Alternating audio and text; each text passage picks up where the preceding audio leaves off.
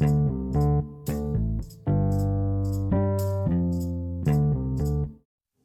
نام خدا دکتر آدین هستم متخصص کودکان فوق تخصص نوزادان و اما در مورد شیر گاو. این مثال هایی که در طی وایس ها من خدمتتون عرض می کنم خدای نکرده به جهت بی احترامی به والدین عزیز نیست. برای تفهیم بیشتر مطالب آموزشی هست و برای اینکه همراه با مزاح بوده باشه که خوب دیگه تف... قابل تفهیم بوده باشن خدمتتون عرض می‌کنم. و, و اما در مورد شیرگاه. ببینید نوزاد که متولد میشه ما می‌خوایم از این نوزاد یک انسان بسازیم. و اصلا قرار نیست که ما از نوزاد ببخشید گوساله درست کنیم. پس شیر انسان برای نوزاد انسان و شیر گاو برای نوزاد گاو هست.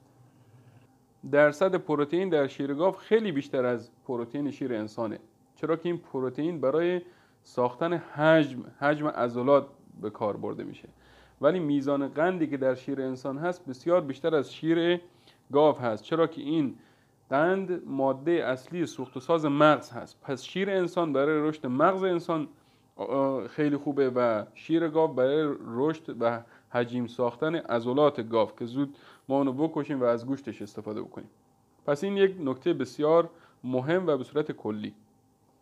اگر مادری در سلامت کامل به سر می‌بره و نوزادش هم مشکل خاصی نداره و به این نوزاد ما به این دلیل که مادر خودش رو توجیه کنه که من شیر کافی ندارم و به بچه شیر خشک بده بزرگترین ظلمی هستش که در حق این کودک کرده.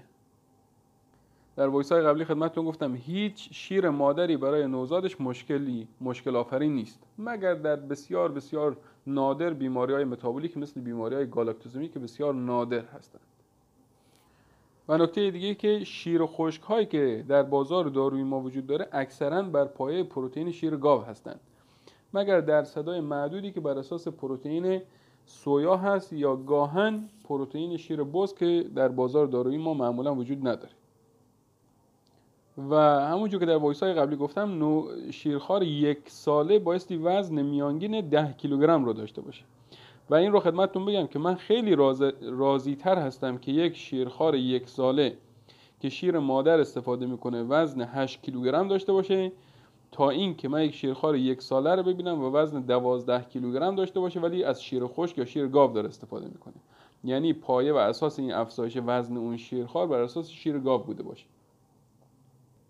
اما خیلی از مادران شکایت از این دارن که شیر من برای کودکم کمه. اولا که هر علت گریه کودک شما به علت گشنگی اون نیست. ممکنه جاش سرد باشه گرم باشه خودشو خراب کرده باشه کثیف کرده باشه.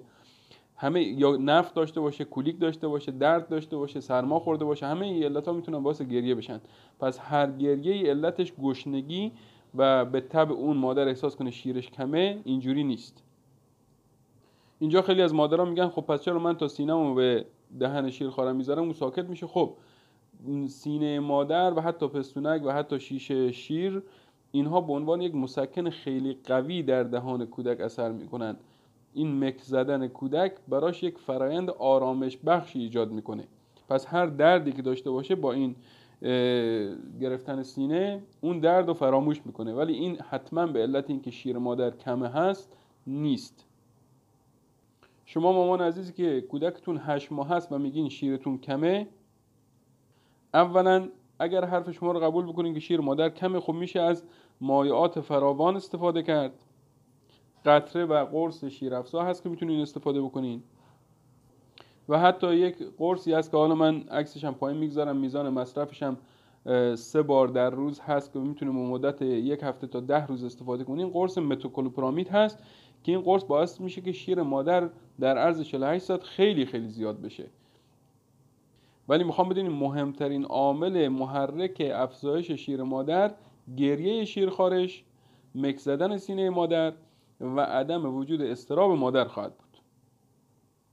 و نکته دیگه که مطلقا شیر گاو رو به شکل همین خود شیر گاوی که در بازار هست چه پاستوریزه و چه غیر پاستوریزه زیر یک سال مطلقا شروع نکنید.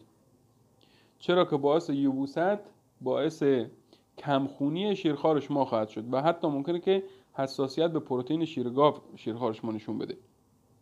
و اگر مجبور بشیم به هر علتی به کودک زیر یک سال هست شیر گاو بدیم به جای شیر گاو از شیر خشک استفاده می‌کنیم. ولی بعد از یک سال استفاده از شیر گاو من ای نداره.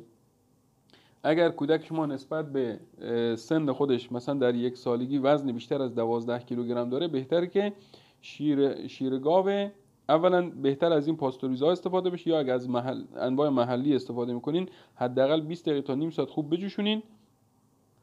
انواع کم چربش باشه و اگر وزن پایینتر از این 12 کیلوگرم در یک سالگی داره و خواستین شیر گاو بهش بدین حتما شیر پرچرب استفاده بکنید مطلقا شیرهای با ماندگاری بالا برای استفاده از در کودکان توصیه نمی شود زیر یک سال هر وقت که کودک شما خواست تغذیه بشه اول باز شیر مادر بخوره یا حالا اگر شیر خشکی از شیر خوش بخوره و بعد غذای کمکی. و بعد از یک سالگی هر وقت خواستین تغذیهش بکنین اول غذای کمکی و غذای سفره و بعد در انتها هر چی باقی مون از گرسنگی کودک شیر مادر یا شیر خشک رو تغذیه بکنین. گاهن دیده میشه که در بالای یک سال کودک فقط شیر استفاده می‌کنه شیر گاو می‌خوره و هیچ چیز دیگه به قول خانواده هیچ چیز دیگه نمی‌خوره. شما اولا باید حتما قطره ویتامین و قطره آهن رو بی کودک بدین که می‌تونین داخل شیرش قاطی بکنین. که اینجا داخل پرانتز بگم که بهتره که قطره آهن رو نیم ساعت قبل و بعدش بچه چیزی نخورده باشه ولی اگه مجبور شدیم حتی داخل شیرم قاطی کردین اب نداره. و اگر چیزی دیگه هم نخورد هیچ گونه من این ندارد. نگران نباشین. خیلی اصرار به کودک نکنین برای خورد و خوراکش. انسان رو شما از هر چیزی من بکنین بیشتر به سمتش میره.